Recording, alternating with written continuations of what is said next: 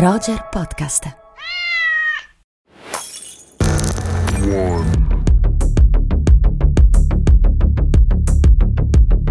E sono sette, Malvi, con questa. Per la settima volta proviamo a rifare l'intro di questa puntata che dovrebbe essere semplicissima ma non ci viene. Perché Dai. non ci viene? Dai, dai, non lo so, abbiamo un sacco di problemi. Vai secco, Un vai sacco di problemi di tutti i tipi, dritto al punto. Questa è la prima puntata, Malvi.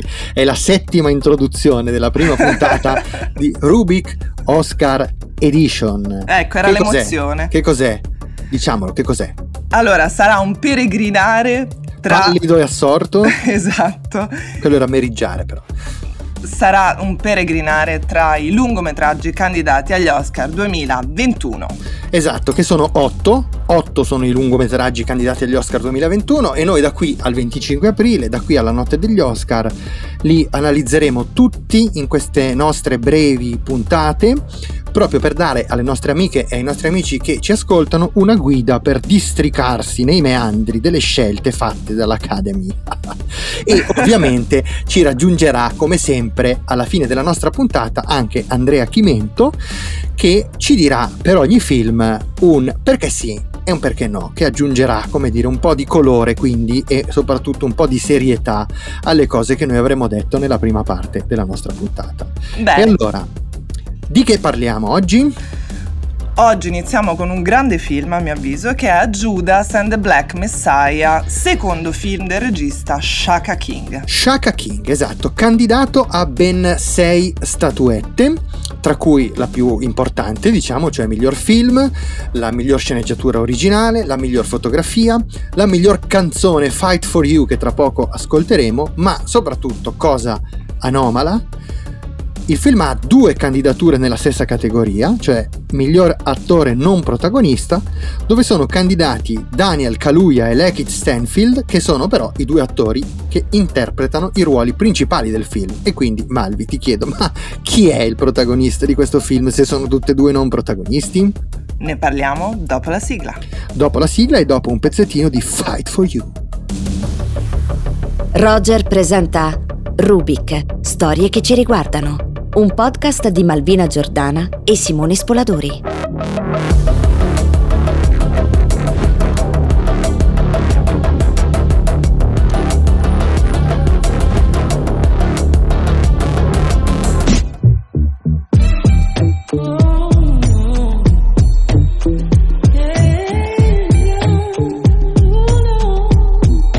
Dunque, Judas and the Black Messiah, no? Giuda, il traditore, e il Messia nero. Il traditore Malvi è questo, ehm, questo infiltrato nell'FBI straordinariamente interpretato da Lekit Stanfield, eh, infiltrato dell'FBI dove? Infiltrato nelle Black Panther, che serve proprio all'FBI per pedinare, seguire, controllare e poi uccidere brutalmente il messia nero, cioè eh, Fred Hampton, che viene ucciso, leader delle Black Panther, che viene ucciso appunto a 21 anni nel 1969. Questo è l'episodio, il fatto che il film racconta, ma non è solo questo. No, intanto possiamo dire che mm, insomma, abbiamo detto come finisce questa storia, quindi anche diciamolo come finisce il film il 4 dicembre del 69 con questo corpo crivellato da un centinaio di pallottole della polizia di Chicago. Però in questo caso ci terrei a dire che non è uno spoiler, non solo perché è una storia vera. Insomma, anche una storia importante da conoscere, ma anche perché conoscere questa storia ti fa apprezzare Certo. di più come viene raccontata. E su questo poi, no? Qualcosina forse ci possiamo dire. Sì, ma anche perché probabilmente la parte più interessante, sorprendente del film non è tanto l'esito della storia di Fred Hampton, che appunto è nota, ma è da un lato il modo in cui la figura di Fred Hampton viene ritratta e dall'altro lato invece la storia straordinaria, straordinaria nel senso che è veramente fuori dall'ordinario, di Bill O'Neill, che appunto è questo piccolo malvivente che viene arruolato dall'FBI, un, un afroamericano che fa insomma un ladruncolo di macchine, viene ehm, arruolato dall'FBI e sarà appunto il, il Giuda che porterà poi all'uccisione di Fred Hampton e Bill O'Neill rilascerà eh, negli anni, eh, alla fine degli anni 80 primi anni 90 adesso non ricordo esattamente l'anno un'intervista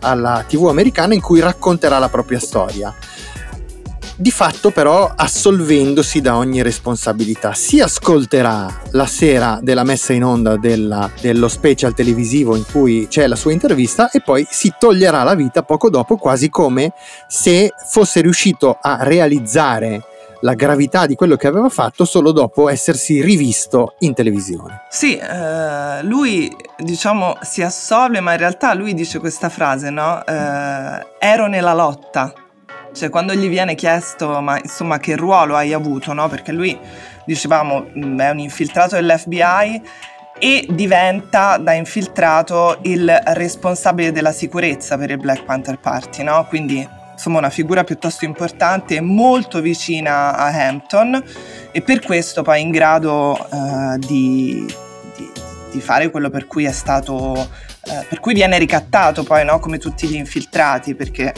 eh, insomma l'alternativa sarebbero questi diversi anni di carcere perché lui, e questo si vede all'inizio del film, è stato beccato non solo a rubare una macchina, che era forse la sua piccola attività, ma soprattutto a esibire un finto badge dell'FBI, no? Esatto. Re- reato incredibile. Eh, e quindi insomma lui risponde a questa domanda dicendo I was, eh, ero nella lotta. Ecco, questo già aprirebbe un sacco di riflessione rispetto al ruolo di, di Bill O'Neill no? In, negli anni 60 rispetto alla lotta diciamo afroamericana. Eh, la cosa interessante comunque mm, che mi, mi viene in mente adesso è che effettivamente questa storia viene raccontata dal punto di vista dell'infiltrato, no? Sì cioè inizialmente viene raccontata dal punto di vista dell'infiltrato, eh, che sarebbe il Giuda. E ci, così dal titolo e da questa cosa potrebbe sembrare che questo film mette da una parte il Giuda e dall'altra parte il martire, no? Il Messia. Il Black Messia. Invece il Black Messia è come lui veniva definito all'FBI. Questo anche viene spiegato, no?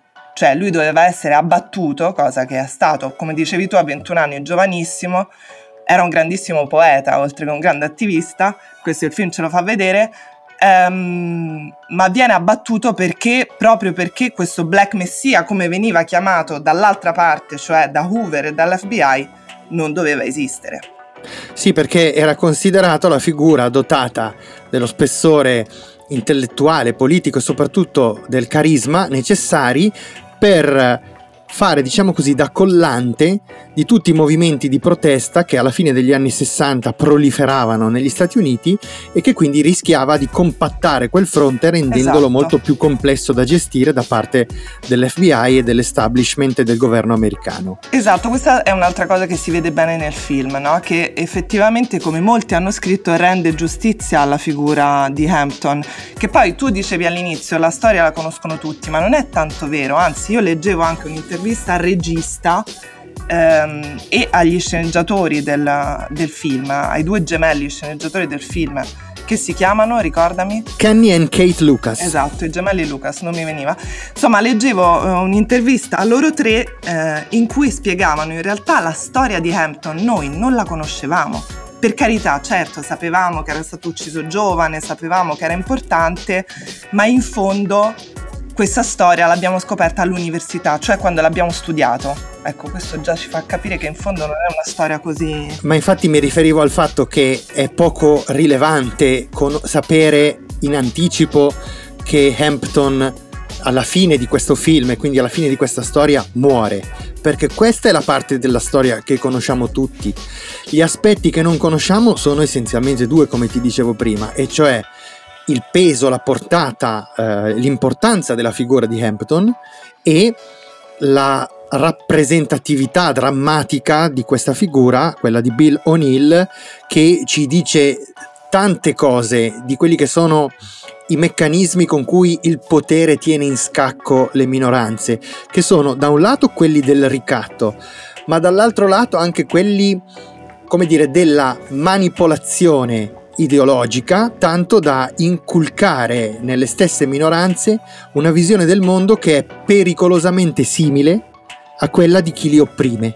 Tant'è che Bill O'Neill sostanzialmente viene ricattato da questo agente dell'FBI, Roy Mitchell, ma il ricatto viene facile, diciamo così, proprio perché Bill O'Neill guarda Roy Mitchell quasi come fosse come un, un, idolo, mm-hmm. un modello, è proprio quell'ideale borghese che al tempo stesso rappresenta chi lo tiene in scacco e il modello a cui lui vorrebbe assomigliare in questo cortocircuito che rende impossibile l'acquisizione di una reale e profonda coscienza politica.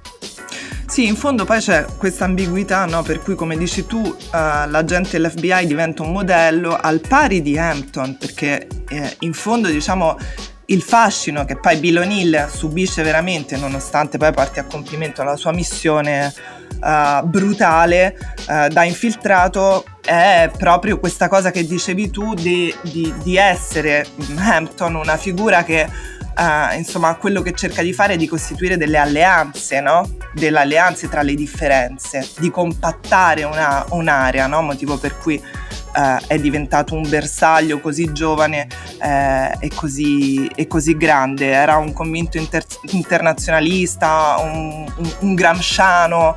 Um, si capisce bene nel film anche come sia connessa diciamo, la resistenza armata delle Black Panther al, Uh, community service, la distribuzione dei pasti, la scolarizzazione certo, dei bambini, certo. l'educazione gratuita e allo stesso tempo uh, una, una, risposta uh, di resistenza, no? Senti, Malvi, una riflessione però che vorrei condividere con te, vorrei sapere il tuo parere su questo è Judas and the Black Messiah che eh, le nostre amiche e i nostri amici potranno vedere dai primi di aprile eh, su una delle piattaforme che sono disponibili in Italia e che quindi al momento non hanno ancora visto, ma questo film ha le caratteristiche stilistiche, le caratteristiche linguistiche, il ritmo del grande film inserito pienamente nel mainstream. Cioè non è un film indie, non è un piccolo film, è un film che ha anzi una confezione sontuosa, ha un linguaggio semplice, aspetto che in un certo senso un pochino stride con la storia che racconta, o meglio, è un'operazione che con queste coordinate e queste caratteristiche probabilmente fino a qualche anno fa sarebbe stata impensabile. Secondo te è un punto di forza o è un punto debole e che cosa ci dice questo aspetto? Ma intanto è espressione di una, diciamo, di una vivacità del cinema black di cui tra l'altro noi abbiamo già chiacchierato in qualche podcast fa eh, e che diciamo accompagna titoli come One Night in Miami, penso a titoli recentissimi certo, no? di sì, Regina sì, King. Sì. Um, insomma, devo dire in realtà che propriamente sulle Black Panther poco è stato fatto in termini di fiction, nonostante invece il, il grande fascino uh, no? che uh, che le Black Panther abbiano esercitato e continuino a esercitare. Ci sono molti più documentari che non film di finzione, questo, quindi questo film ha certamente il merito di portare nella finzione in maniera radicale una storia. Um, una storia che nella finzione ha occupato poco, uh, poco posto e poi poco spazio. Poco spazio, esatto. E poi boh, c'è sempre il solito discorso, no? Eh, questo, questo, mainstream di oggi, la Hollywood di oggi, eh, è in grado di restituirci delle rappresentazioni credibili, delle rappresentazioni che ci piacciono, eh, le rappresentazioni eh, delle differenze, oppure in qualche maniera stanno organizzando un uh, milieu che diciamo per appropriarsene. Ecco. Che le annacqua e che le stempera. È una bella questione, è una questione che forse questo film tra l'altro rappresenta in maniera simbolica, no? Perché Bill O'Neill, l'infiltrato come l'abbiamo definito fino adesso, è anche un po' questa roba qua cioè è il dubbio che, eh, la, che mm, dire, le minoranze possano essere anestetizzate anche andando ad addormentare un pochino la loro vivacità rivoluzionaria contaminandole con quella che è la cultura mainstream. Direi, ne parliamo tra un attimo Malvi perché ti vedo pronta a dire qualcosa e sarà sicuramente qualcosa di fondamentale, oh. ma tienilo in caldo per... Eh, perché prima ascoltiamo un pezzettino tratto da Judas and the Black Messiah. Tu mi prendi in giro. Repeat after me.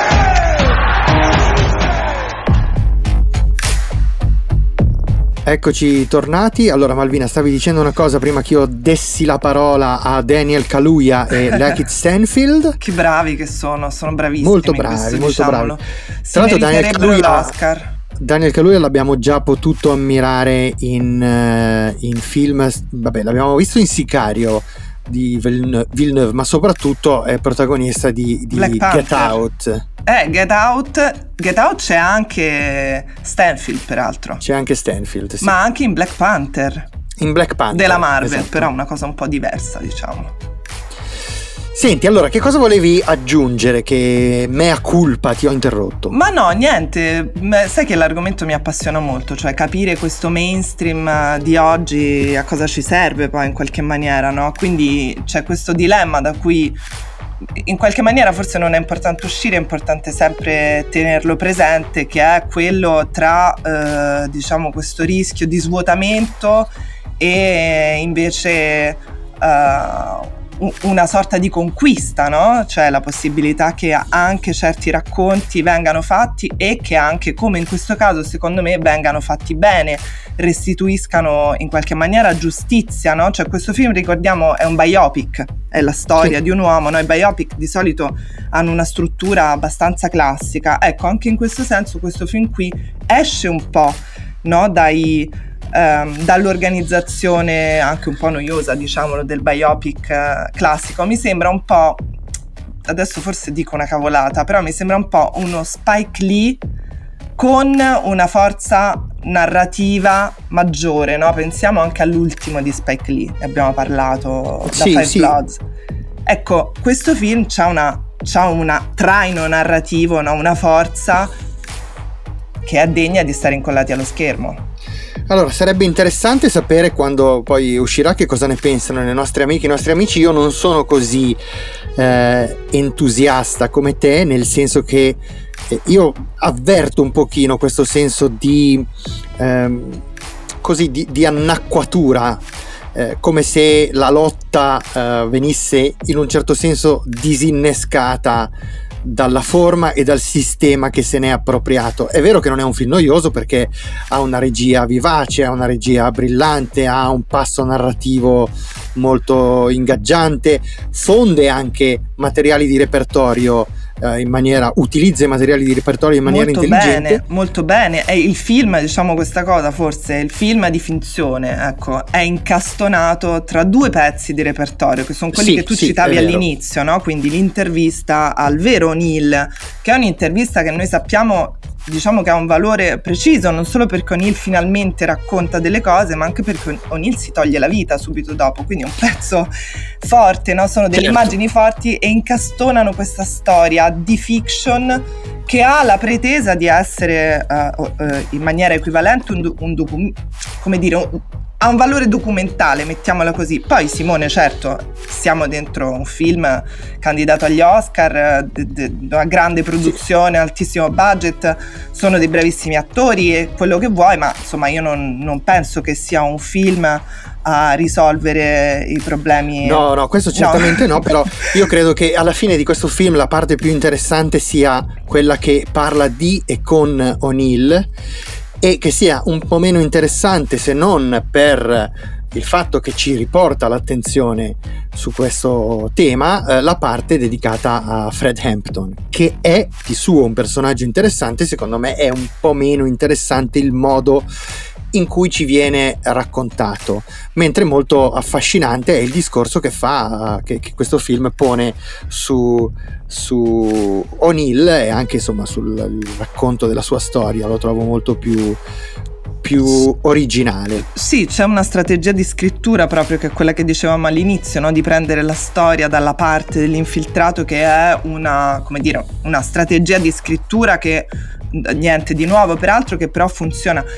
Quello che mi piace è che all'interno del biopic, eh, che io ripeto non amo particolarmente se escludi alcune eccezioni, per esempio Nico di Susanna Nicchiarelli per me è un grandissimo biopic, proprio perché fa un lavoro di disturba no? il biopic in senso classico.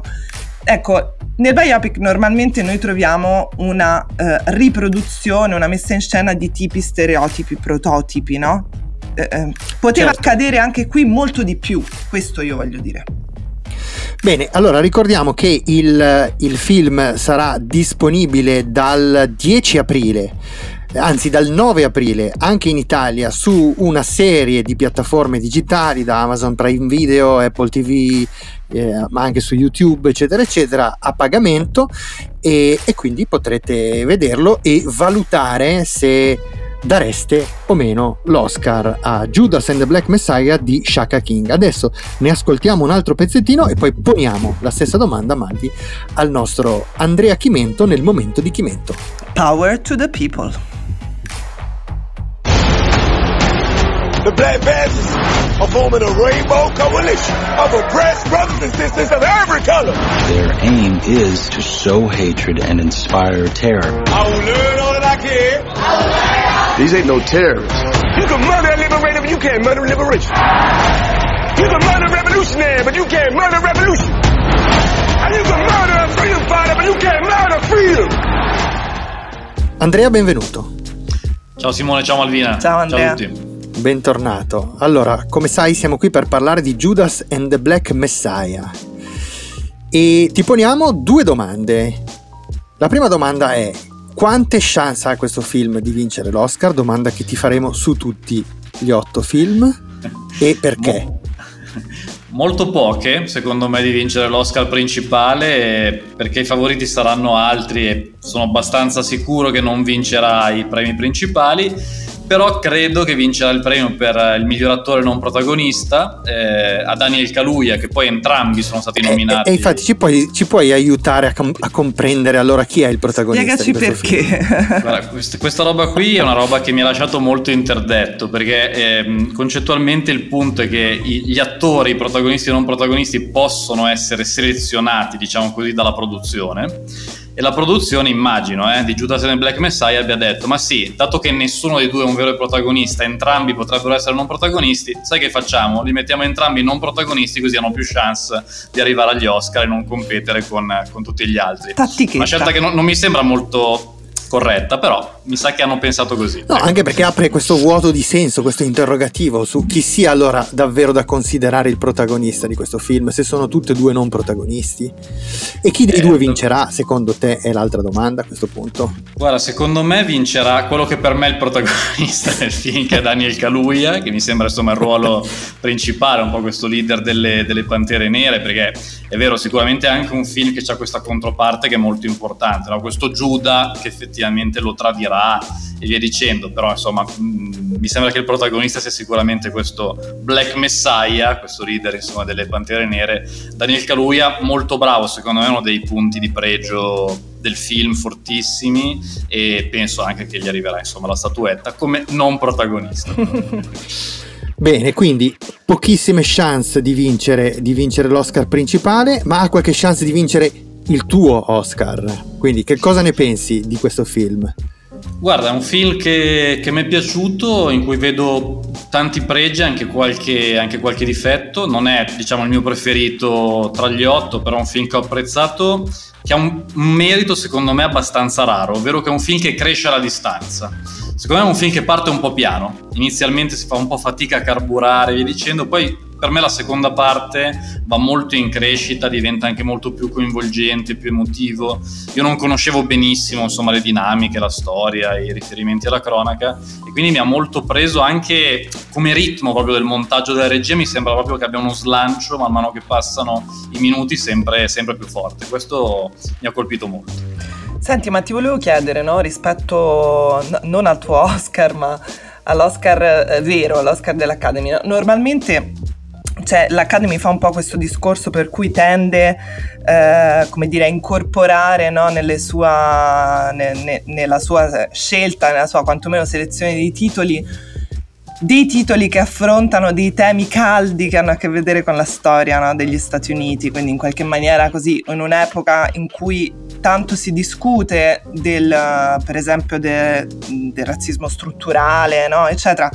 Uh, questo film può essere un film che come altri, come 12 anni schiavo, insomma, uh, o altri che sono stati nominati agli Oscar, assolve un po' quella funzione uh, di purificazione del peccato originale in qualche maniera oppure no perché è un film che ha anche dei tratti diversi rispetto perché ne abbiamo parlato un po' con Simone di questo E- prima Infatti, Andrea, guarda che è una domanda molto più spinosa di quello che, che pensi, perché lei l'ha mascherata un po', ma sta sei un chiedendo. po' della bilancia diciamo Sta chiedendo velatamente: ho ragione io o ha ragione Simone? Secondo te? Perché lei è più entusiasta, io sono un filino più perplesso da, questi, da questo ehm, così, da questa confezione molto mm, come dire mainstream, molto hollywoodiana del, del film di Shaka King. Quindi, Ma del resto la lì parola. siamo, Simo, Ah, eh. sì, sì, lascialo, lascialo parlare.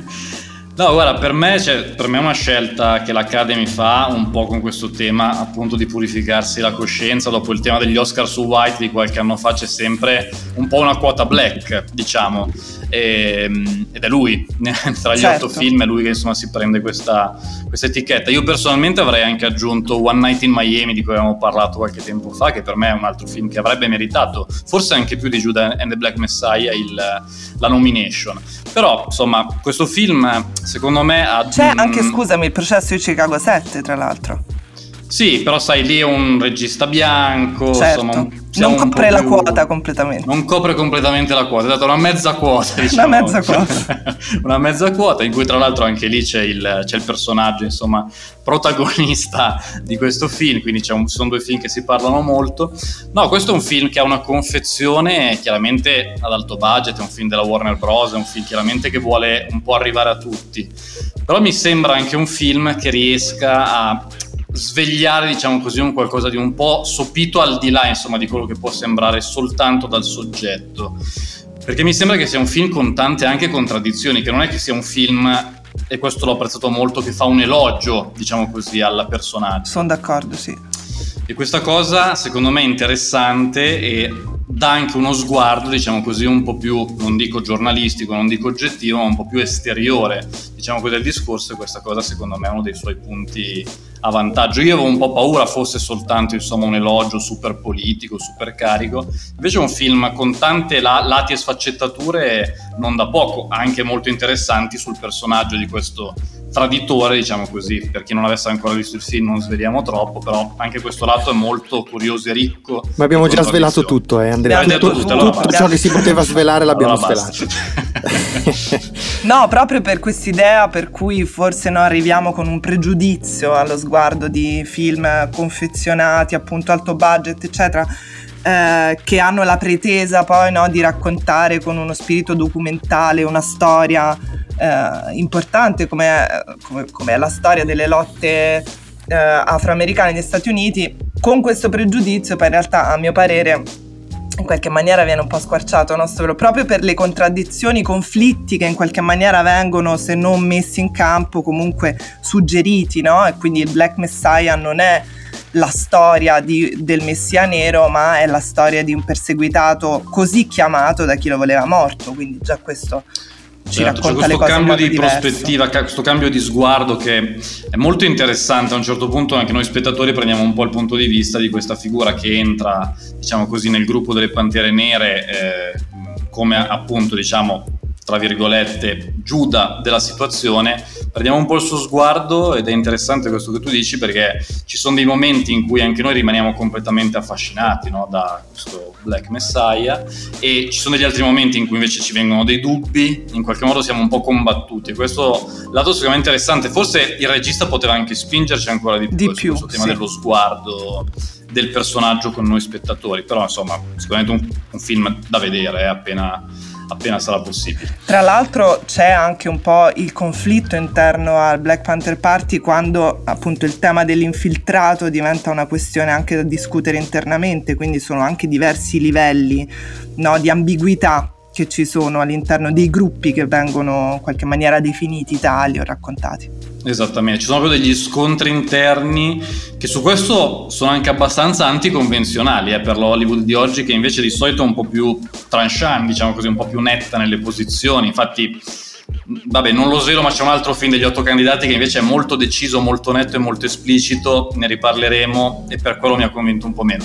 Comunque no, c'è questa frammentazione anche di sguardi in questo film che, che, è interessante. C'è qualche momento un po' più acerbo di altri, ma insomma funziona. Molto bene, molto bene. Quindi sono in minoranza questa volta, anche se devo dire che il film, eh, sul, sul film ho un'opinione complessivamente positiva anch'io, ma diciamo che questo, questa ricchezza di sfumature e queste ambiguità ho fatto molta fatica a coglierle, ma mi fido del vostro sguardo e nostri, le nostre amiche e i nostri amici potranno valutare direttamente eh, la, la, portata e l'importanza di questo film dal 9 aprile, come abbiamo detto, e noi ci risentiamo tra qualche giorno per commentare un altro degli otto candidati. Grazie ad Andrea, grazie Malvina. Grazie a voi. Ciao. Ciao. Ciao.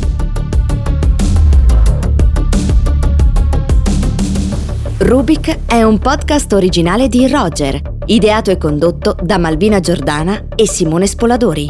In redazione Beatrice Baccini, Daniela Clerici, Stefania Noiosi, Silvana Maggi e Nicolò Merlini. Sound design a cura di Simone Pavan. Prodotto da Marco Zanussi per Skills Management Group. Tutti i diritti riservati a Skills Management Group.